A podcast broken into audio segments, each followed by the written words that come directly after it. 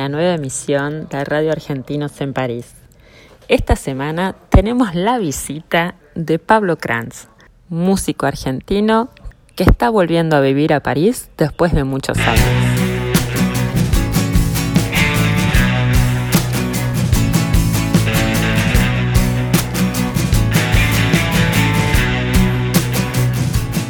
Pablo acaba de llegar a París, pero él ya estuvo viviendo acá cuando era más joven y nos va a contar un poquito. ¿Cómo andás? ¿Qué haces? ¿Todo bien? Bien, muy bien. Contame, ¿cómo fue que empezaste, cómo fue tu primera llegada a París? ¿Viniste con la música? ¿Cómo fue que surgió la música? En realidad habría dos causas. La primera es que mi padre en los, de los años 50 vino a... Padre es tucumano.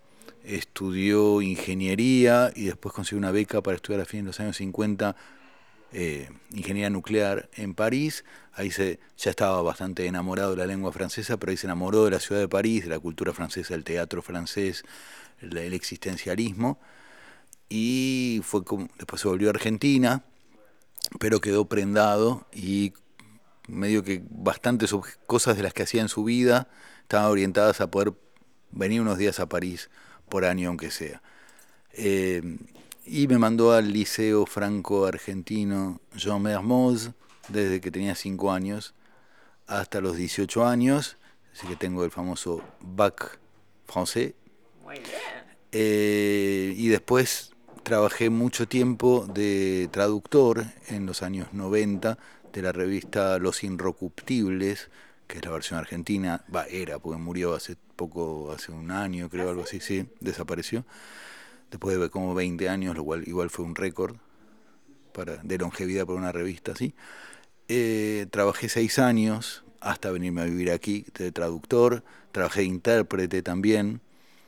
Y en el año 2000 conocí a una chica que estaba planeando venirse a vivir a Europa, en realidad a Madrid, donde la esperaba un novio. Bueno, la, la historia oficial es simplemente que me conoció y no y cambió de opinión. O sea, no fue a, no fue a visitar al novio, digamos. Exacto, igual bueno, yo después me enteré de entre telones y supe que, que el novio no era muy recomendable, o sea que tenía sus razones, aparte de, de mis encantos, para buscar a alguna otra Claro. persona. Pero bueno, la, la historia continúa diciendo que después de un mes me dijo, yo igual me quiero ir. Así que fíjate si venís conmigo o bueno, o esto ha sido todo. Hola, la. ¿Y qué hiciste? Y yo desde, por el hecho de haber ido al Liceo Franco Argentino, yo en cierta forma la mitad del día era educado como si viviera en Francia y siem- eso me creó como una especie de nostalgia de una adolescencia, juventud en Francia que en realidad nunca tuve, pero o que tuve de una manera medio como no sé, por procuración, digamos. Entonces, siempre, muchas veces, en muchos momentos de mi vida me había preguntado, ¿no estaré equivocado quedándome en Argentina? No, todos estos obstáculos que yo encuentro, o sea, pues yo me dediqué en- a la música y a la literatura desde, no sé, desde que tenía 22, 23 años. Empecé a tocar la guitarra mucho antes, a escribir mucho antes, pero me decidí que esa sería mi vocación y que no seguiría buscando otra inútilmente como querían mis padres. Ah, en el 92, 93, 94 empecé todo esa, dedicarme a eso y siempre todo era muy difícil. Entonces yo me preguntaba, no, me, no estaré errado. Mirá si tengo 60 años, me voy a Francia y me digo, ah, acá era fácil, ¿por qué desperdiciar así mi vida? Entonces siempre tenía eso y de vez en cuando, a veces alentado por mi familia o por alguna oportunidad remota, me preguntaba, ¿y si me fuera a probar? Pero bueno, como no tenía ciudadanía europea en aquel tiempo, y, en realidad también porque a partir de más o menos el año 95 siempre tuve cosas, siempre tuve trabajos que me gustaban, siempre tuve cosas que hacer, proyectos, no, no, tampoco era algo que era más una fantasía remota, pero la situación mía era agradable dentro de todo. Entonces, cuando ella me planteó esto, yo me dije, esto era quizás lo que estaba, lo que estaba esperando. Claro. El puntapié en el trasero que me ponga en órbita hacia Saturno. Y entonces así fue que le dije que sí, bueno, finalmente se tardó un año y medio y la partida fue muy distinta a la que a la que nos imaginamos, en parte porque vino la crisis del 2001-2002 y no, nos fuimos en medio de todo eso y fue, fue terrible, o sea, yo sentía que, bueno, es algo que siente hoy día también la gente en Argentina, que la que mucha gente que quiere viajar, que se quiere ir, es como que sentís que, que la Argentina es una, una especie de gran jugador de rugby malévolo que cuando te querés ir está tratando de taclearte. Es medio también cuando querés hacer cosas. La Argentina está ahí haciéndote tacles para que no hagas nada o para que no te vayas, para dificultarte, para hacer que, no sé, que tu, quedarse con la mitad del dinero que lograste juntar. Bueno, eh, está esa, esa sensación y ese momento fue terrible. O sea, no sé, de un día, pongamos que logré vender mi auto y, logré sacar la plata que me la habían pagado en dólares, pero al día siguiente ya no la podía sacar. Y después ya te la especificaban. Y bueno, así era con absolutamente todo. Hoy era como, hoy podés, hoy, hoy pudiste, mañana ya no. Hoy, hoy hay que ver si podés. Y, esa sensación es bastante atroz y es una sensación con la que uno en Argentina se ve confrontado mucho, desgraciadamente. Muchos se fueron en el 2001 en esas, haciendo un par de periples con, con tal de salir de Argentina. Pero bueno, finalmente lo lograste. Y, y, tu primera impresión llegando acá, cómo fue? Eh, o sea, yo llegué aquí conociendo a dos personas. Una de dos, grandes amigas. Y llegamos aquí con mi exmujer y tenían, una nos había dicho pueden quedarse dos meses en mi casa y la otra había dicho pueden quedarse un mes. Entonces teníamos tres meses en los cuales teníamos que lugar, encontrar un lugar donde vivir. No sé, en realidad lo conseguimos muy fácilmente. Y digamos que en ese momento yo estaba con mucha bronca por, por todo lo que había pasado en Argentina y bueno, y, y lo que había habido como un desfalco, digamos, de la Argentina.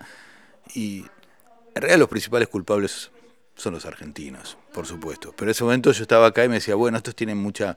Todo esto, todo esto que tienen acá es en parte porque nos lo sacan a nosotros. Una cosa muy medio adolescente, por supuesto, que tiene al, no digo que no tiene nada de verdad, pero el verdadero problema de Argentina es claramente que elegimos a unos gobernantes que son unos corruptos de mierda. Nada más. Va, nada más.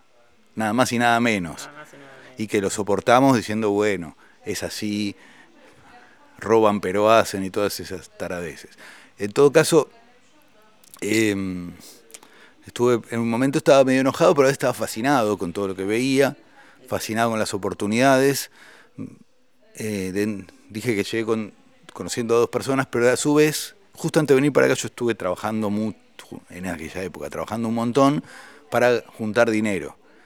Y entre esas cosas me puse a hacer encuestas. Y mientras estaba haciendo encuestas me encontré con una chica que me venía a ver a mis conciertos y le dije, sí, me voy a ir a vivir a Francia. Y me dijo, ah, si vas a Francia tenés que contactarte con, con tal.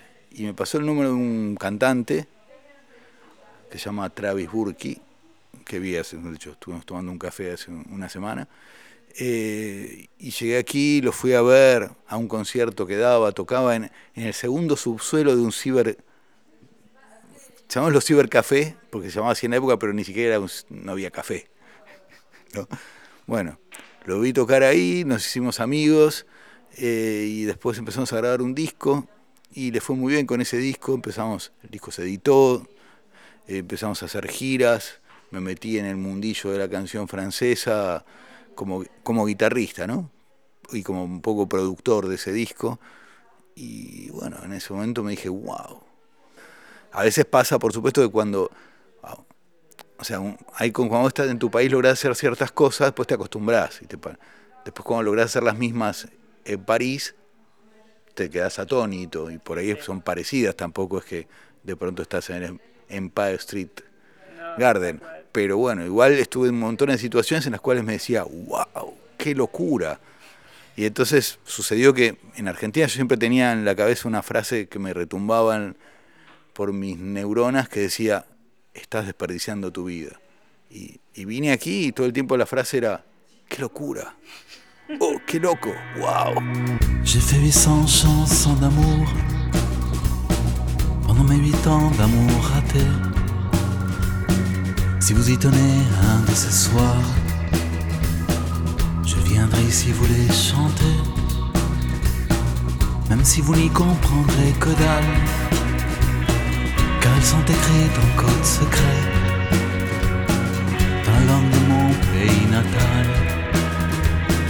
que j'ai dû à jamais quitter jamais y retourner. Les chansons d'amour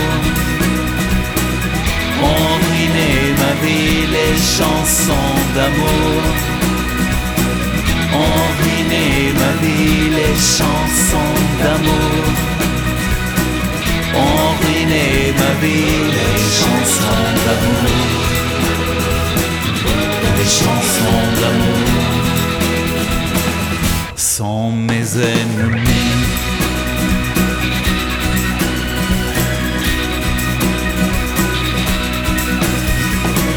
Maintenant je ne suis plus jamais seul mais des chansons d'amour, je n'en fais plus.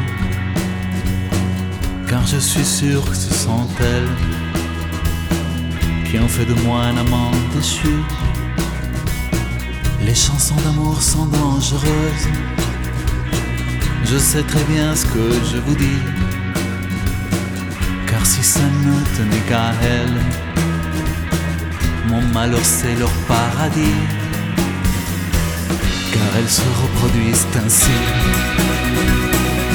Les chansons d'amour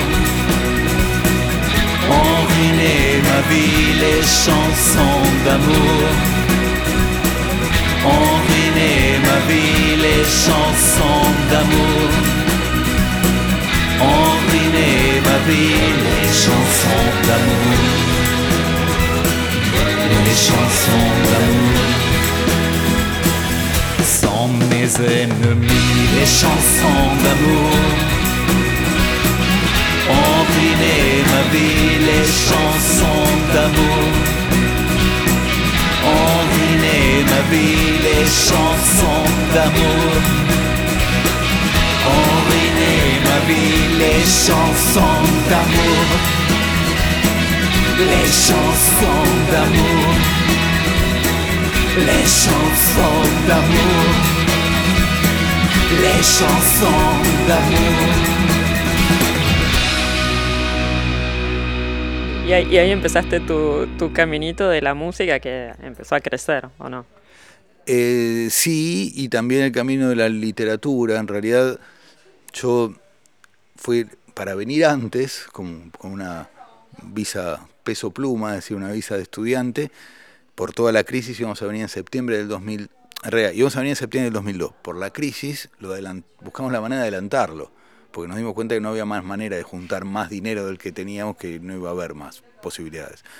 Entonces me puse a hacer un, el cours de langue et civilisation française de la Sorbonne, Sorbonne eh, y la profe estaba en el último nivel, o sea, en el cuarto, y la profesora nos hacía escribir y en medio de en alguna redacción me dijo, pero usted debería ser escritor, escribe muy bien. Yo dije, sí, en realidad ya publiqué dos libros. Me dijo, ah, los puedo, puedo leer, libros de qué, de cuentos. Ah, los puedo leer y me propuso ayudarme a traducirlos. Entonces empezamos a juntar para traducirlos. Hubo una serie de carambolas muy e-, extraordinarias que derivaron en que apareció un editor que me dijo que, que, que, mis traducciones no estaban bien, entonces se las hizo hacer a otra persona y a mí me pareció una porquería, y entonces él me dijo, no, bueno, entonces no, porque vos hablas suficientemente bien francés como para que no, querer traducirlo vos, pero no, no traducís lo suficientemente bien al francés como para hacerlas, bueno. Entonces yo me quedé en la duda, dije, ¿estará bien lo que hice o será una basofia? Por casualidad, ha habido ver alguien, ha habido alguien de una editorial se repite como una carambola 18 bandas que hizo que fui a ver a alguien de una editorial y que no tenía nada para ofrecerme, y a veces la gente cuando no tiene nada para ofrecerte te ofrece algo que no, te interesa, me dijo, bueno, mira, te paso el contacto de esta traductora eh, de, que tradujo a, tal y a cual. Y le escribí, y le di, pero le escribí puntualmente para decirle, ¿te puedo mandar un cuento mío traducido? Y me decís, si ¿qué te parece la traducción? porque la verdad que estaba en la duda de si... tenía, porque, o sea, yo ya tenía mucha experiencia traduciendo al español, sea, llevaba muchos años haciendo eso, pero al francés no tenía idea así cómo funcionaba. Entonces, ella me dijo, muy fran yo todavía no estaba habituado a esa cosa francesa, me dijo, ahora no tengo tiempo, pero dentro de cuatro meses voy a terminar no sé qué, lo voy a mirar y nos vamos a dar cita, eh, tengo que ir justo a París. Yo dije, bueno, esto es esto es verso, ¿no? Nunca más oiré hablar de ella. A los cuatro meses, no sé qué, si le escribí yo o me escribió ella, pero me dice, eh, sí, sí, encontrémonos. La fui a encontrar y le y, y nos encontramos y dijo, bueno, ¿qué te parece las traducciones? La verdad me parecen perfectas, me parecen muy buenas y se las mandé a, a, un amigo mío que tiene una revista editorial que se llamaba justamente Rue Saint-Ambroise, que es más o menos por donde estamos en este momento y te quiere, te quiere conocer, llega en cinco minutos. Entonces llegó este señor, empezamos a hablar, me dijo, bueno, me interesaría que publicar tus cuentos en la revista. Entonces empezamos a publicarse esos cuentos, eh, seguí traduciéndolos y después de unos meses el de la editorial me dice, mira, voy a fundar una editorial y me gustaría editarte un libro de cuentos. Pero muy genial, mejor imposible. Y sí, sí, sí, sí. Todo, y todo comenzó, no sé, no, sé ni cuándo, cuándo de toda esa carambola, cuándo empezó esa carambola, pero se volvió un simpático tsunami.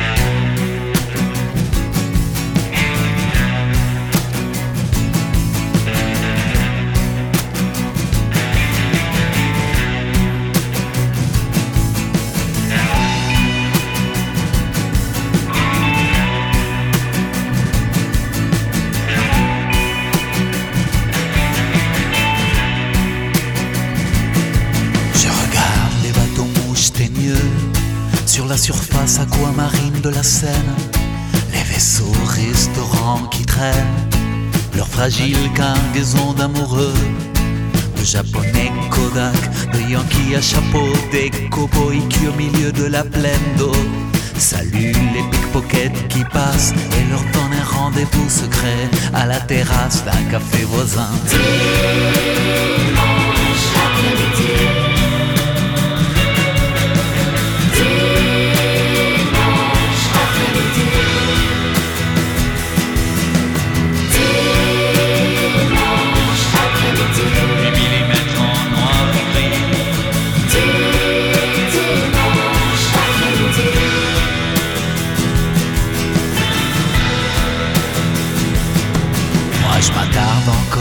Caravelles parlantes qui au son du ragtime le plus miteux vous décrivent tout ce que vous avez sous les yeux dans toutes les langues de Carthage, Babylone et Babel pour 7,50€.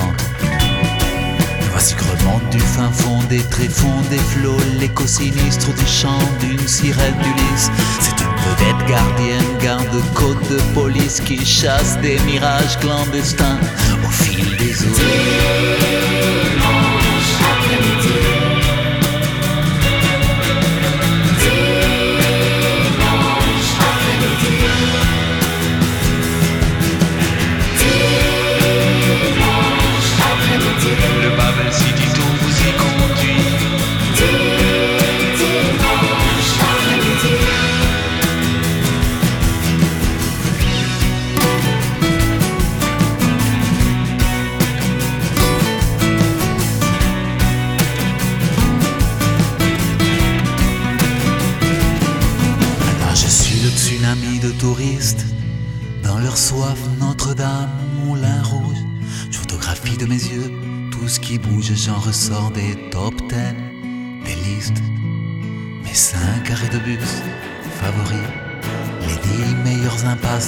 Paris. Le rêve d'un exil en vacances transforme toute angoisse en une danse. Tango Java. Sur les bords de la Seine.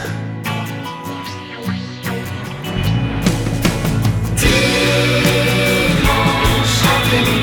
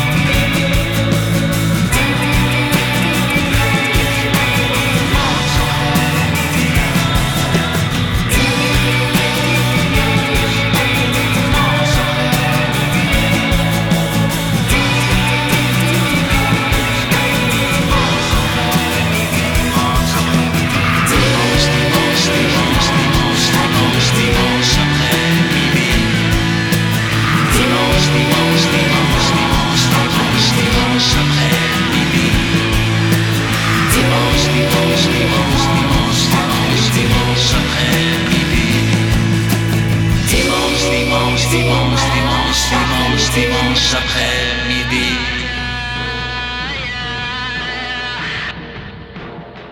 Y él me dijo, bueno, lo vamos a sacar a fin del año 2015. Así que necesito los manuscritos en tal momento. Nunca más tuve noticias de él durante como un año, porque me dijo, dijo, eso era dos años después.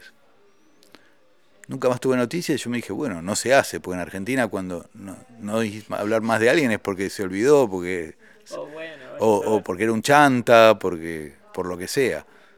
Entonces yo pensé, bueno, no se hace. Lo fui postergando, no, no hice demasiado y de golpe se me ocurrió, bueno, le voy a preguntar, ¿se hace lo del libro? Y, y me dice, sí, sí, lo necesito en, no sé, en tres meses.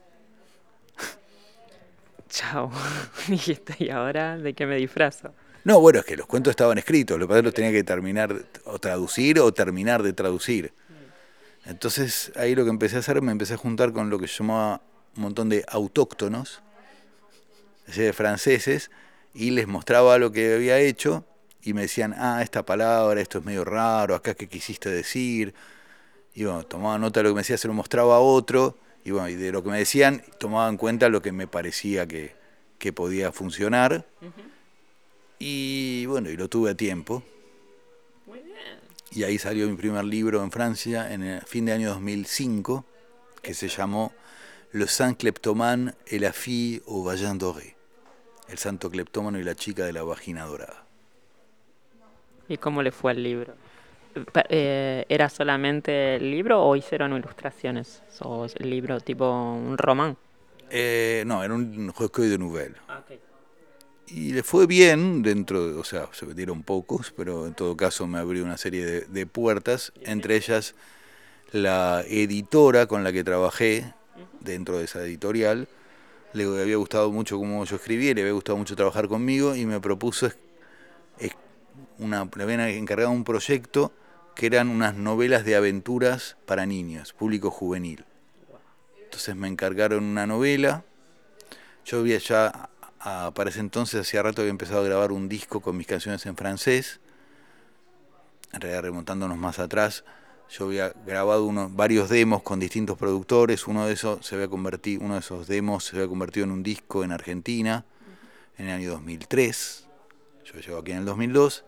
Entre el 2004 empecé a grabar un, un disco produciéndolo yo mismo, aprendiendo ya había grabado discos en Argentina con productores y en estudios grandes, pero ahí me di- vi grabando el disco de esta primera persona de la que hablé antes, Travis Burki, descubrí que no hacía mucho más falta, no hacía falta mucho más que tener un micrófono bueno y no sé, un in- instrumento bueno y un buen amplificador, cosas tenía todo, va, me compré el, el micrófono, pero todo el resto lo tenía.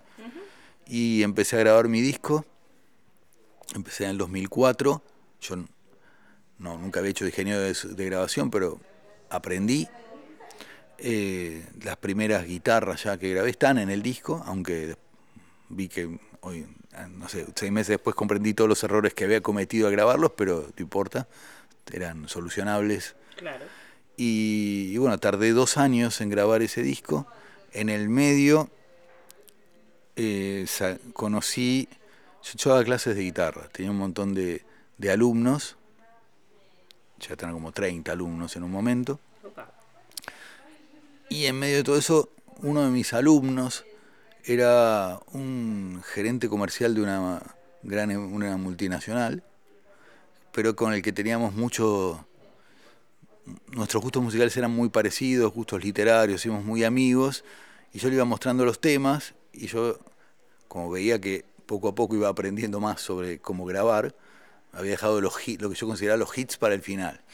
Entonces cuando terminé, llegué a los hits y se los mostré, me dijo, bueno, quizás yo podría invertir algo de dinero para la promoción.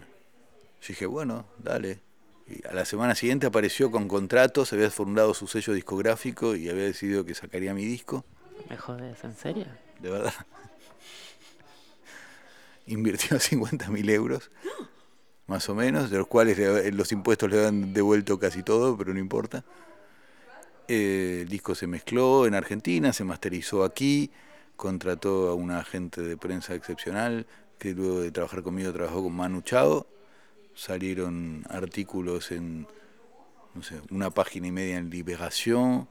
Estuve, en- me pasaron en los canales de, de televisión de abiertos, en, salía en Nouvel Observateur, en Marianne, en Rock et Folk y en no sé cuántos lugares. Estuve en las radios, en montones de radios. Eh, estuve en una, un compilado de, de la FNAC que se llamaba Indépendance. Empecé a hacer muchos conciertos, gané un, un premio en España, extrañísimo, porque era, no sé, la primera o segunda edición de unos premios que hoy en día son muy importantes, pero en ese momento estaban surgiendo, se llaman Pop Eye, como Popeye, pero ojo pop, eh, que se dan en Cáceres, Extremadura. Y, y yo, siendo un solista argentino, gané el premio al mejor grupo europeo. Wow. Ahí rompiste todo. Fui a recibir el premio, bueno. Y, y vino, bueno, y ahí salió, encima del 2007 que salió el disco y salió todo esto, fue el momento en que salieron editados finalmente los la novela esa de aventuras que, ves, que me habían encargado, más otro tomo que me encargaron. Entonces salieron dos. Fue un año así excepcional de ola gigantesca, pero bueno, a la vez, como por cuestiones del corazón, resolví volverme a Argentina y, y bueno, y ahí se acabó mi esa primera etapa Francesa. francesa, exactamente.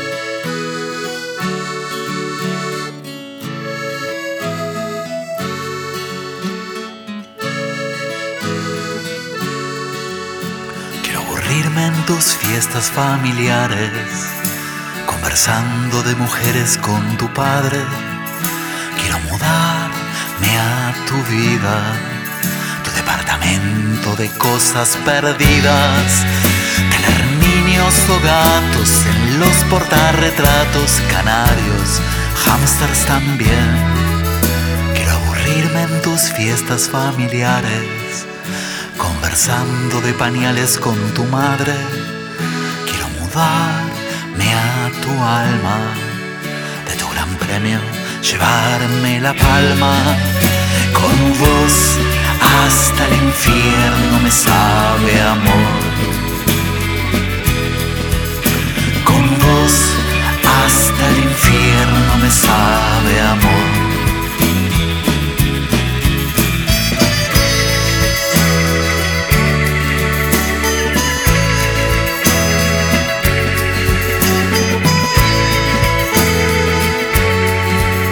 Quiero aburrirme en tus fiestas familiares. De surcar los siete bares del barrio. Quiero mudarme a tu cuarto. De la casa y de la pesca ya estoy harto. gatos y pasarnos muchos ratos mirando nada en la TV. Con vos hasta el infierno me sabe amor.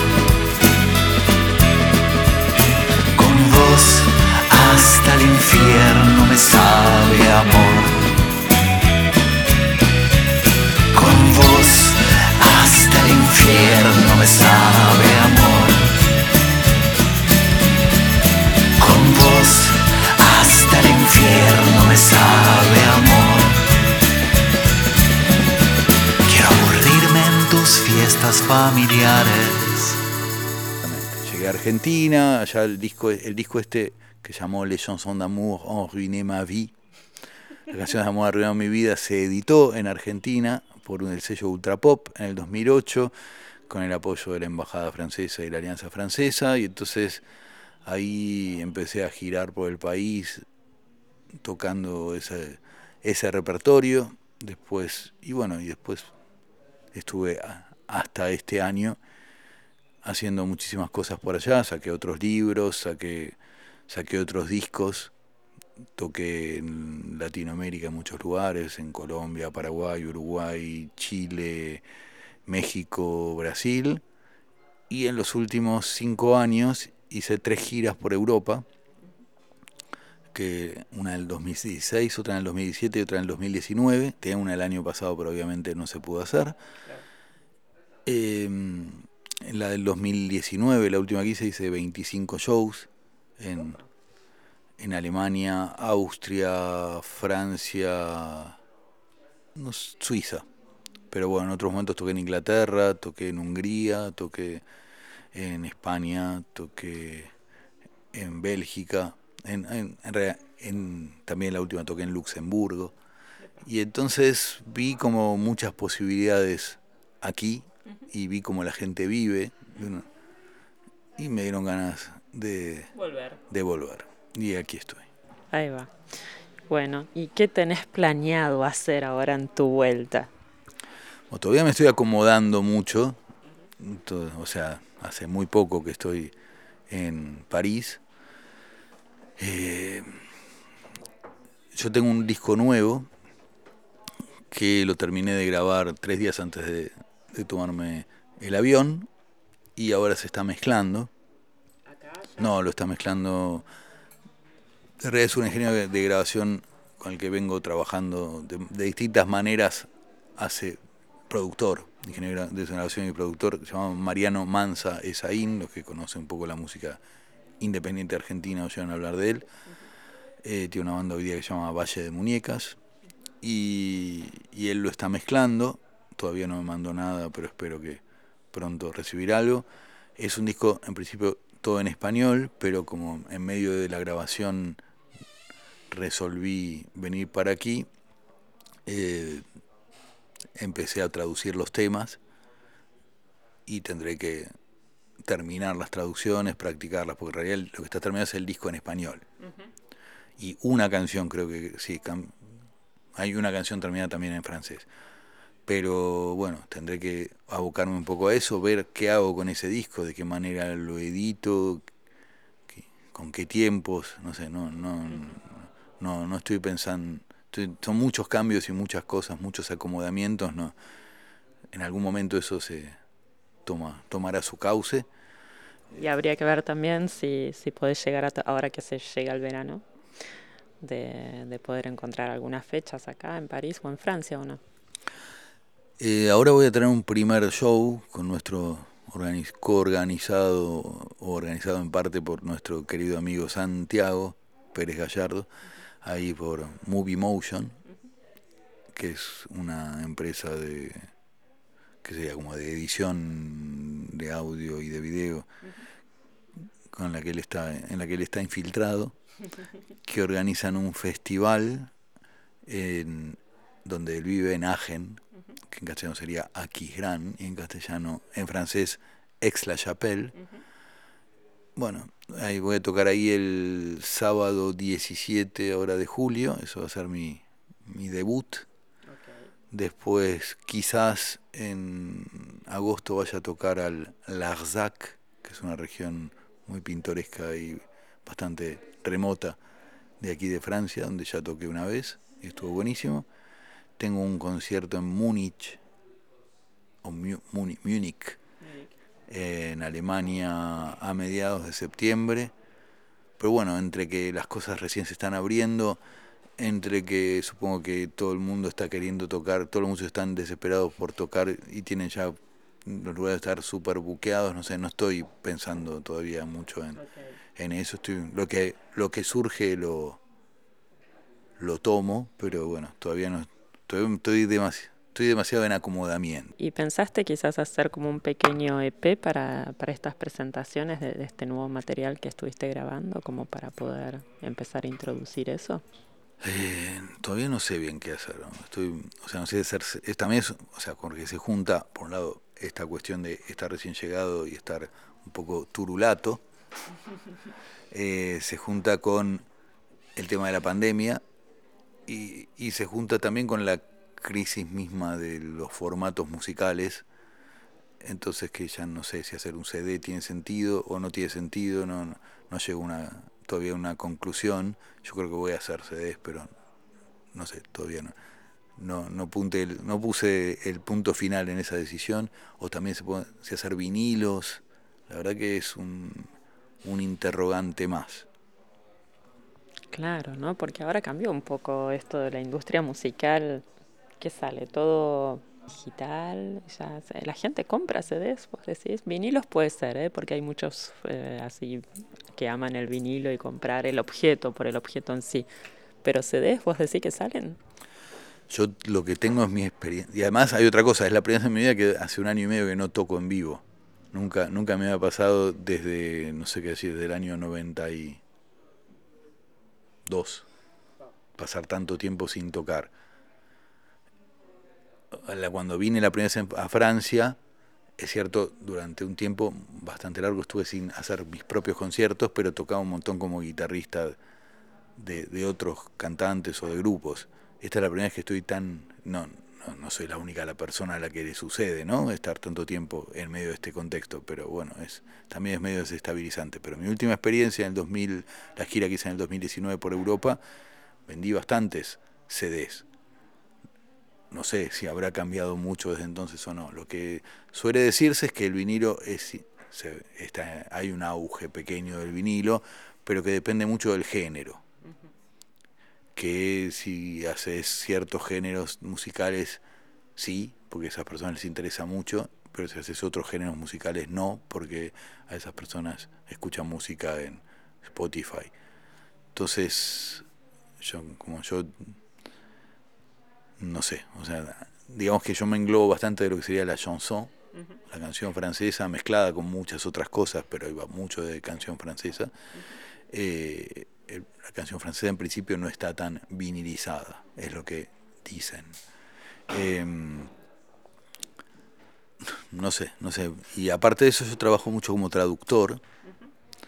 Eh, los últimos años estuve traduciendo muchos libros, traduje el último de Jacques Attali, que aquí es muy conocido, pero en Argentina no. El, traduje un libro de Riz, que es el director de la revista Charlie Hebdo, un libro sobre los atentados del 2015. Traduje uno de Antoine Compagnon, que también es muy conocido aquí en Francia, otro de Patrick Boucheron. Y ahora estoy traduciendo un libro de un escritor francés que está afincado en Paraguay, que se llama Pablo Maggi, M-A-G-E-E, -E, que es un libro que en realidad se fue a Paraguay para hacer investigaciones para escribir este libro, salió el año pasado aquí en Francia, es un libro sobre el Plan Cóndor. Opa, tema heavy. Sí, estoy empezando a traducirlo, todavía no he llegado a la parte en la que habla del específicamente del Plan Cóndor, porque en realidad habla de la vida de un opositor a la dictadura paraguaya. Eh, y por ahora estamos en, en, su, en la infancia este ah, ok, no llegaste a Stroessner. Yo creo que ya Stroessner debía estar en el poder cuando empieza este libro, pero, pero en todo caso no, no ha sido nombrado. Bye.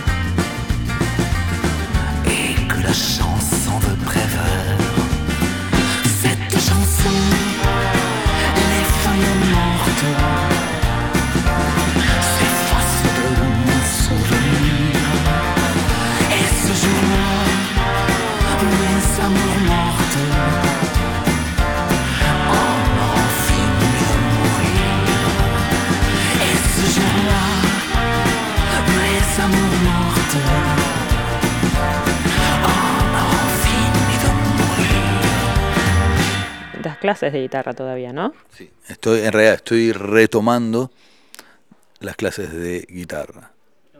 Así que si alguien está interesado, con mucho gusto. En los últimos años también estuve dirigiendo coros en las Alianzas Francesas de Buenos Aires, en la Central y en la de Palermo, de canción francesa. Y he estado dando también talleres de composición de letras, etcétera. Pero bueno, acá planeo retomar el tema de las clases de guitarra tantas satisfacciones parisinas me han dado. Ah, y algo más que quería comentar es que hace dos años en, vino a Argentina un cantante francés muy famoso, que es Bernard Lavillier, y me lo presentaron de la, del Servicio Cultural de la Embajada y pasamos una, una noche así de, copas, que terminamos a las 5 de la, sí, a las 5 de la mañana, con episodios bizarros en el medio. Y durante esa cabalgata me dijo en un momento, quiero que me produzcas mis demos, los demos, ¿tenés como para grabar algo aquí en Argentina? Yo dije, sí, sí, bueno, vos me vas a producir. Yo dije, bueno, es una promesa de borrachín. En absoluto, otra vez como, como antes, lo que había dicho. Dos, dos días después me, me, escriben de ahí del Servicio Cultural de la Embajada y me dicen, Bernard te está queriendo contactar. Bernard te está queriendo contactar. Contactar. Y bueno, ahí me volví su mano derecha en Buenos Aires y entre otras cosas le produje los demos de su de varios de los temas de este disco eh, que, va, que va a salir creo el año que viene, ya está terminado, todavía no lo he escuchado, pero eh, que habla en, en, parte de Buenos Aires, fue a buscar la inspiración ahí incluso no, no sé, yo le había metido algún chabón en medio de, una letra, no sé si habrá quedado, y co-compusimos un tema juntos también, que va a estar en el disco. Muy bueno. Y que se llama, que le ha puesto de nombre Pablo. Pablo. Así que bueno, estoy viendo a ver qué, qué pasa con, con ese disco y qué pasa con mi amigo Bernard.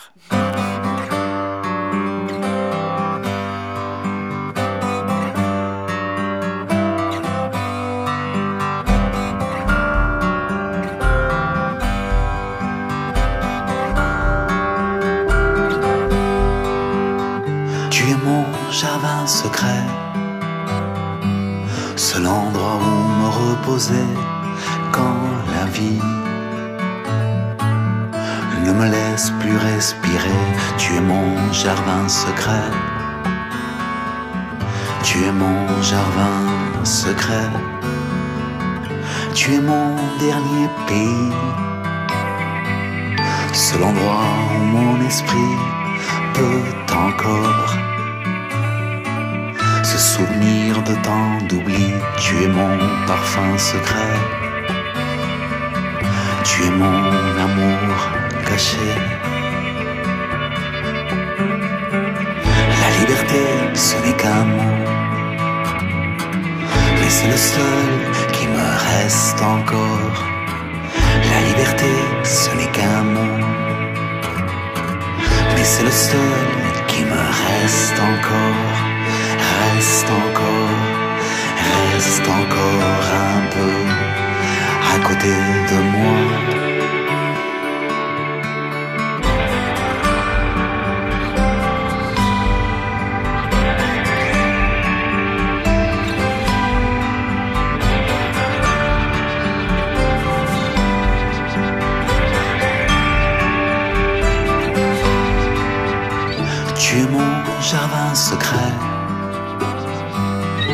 C'est vers toi que je reviens quand l'exil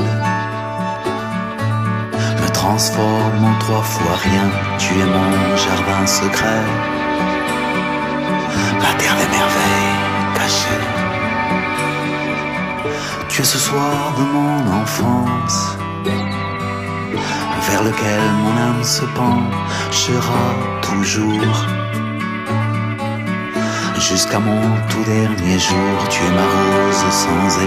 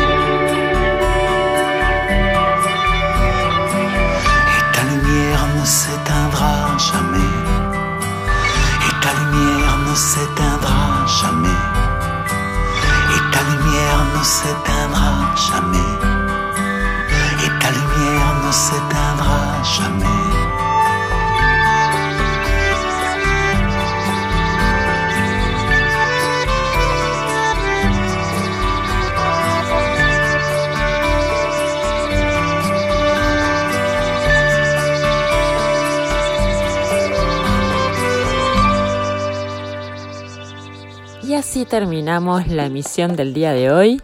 Quien les habla es Mon Ross. Los esperamos la próxima semana a la misma hora por Radio Gran París. Respirando un sueño que me trajo hasta aquí. Acordeón de tango en guaraní. Dulces melodías donde yo nací. Y no sé si estoy llegando, ya me fui adivinándome desde otro lugar, del otro lado del mar y del mismo rincón. Llega una brisa donde yo nací.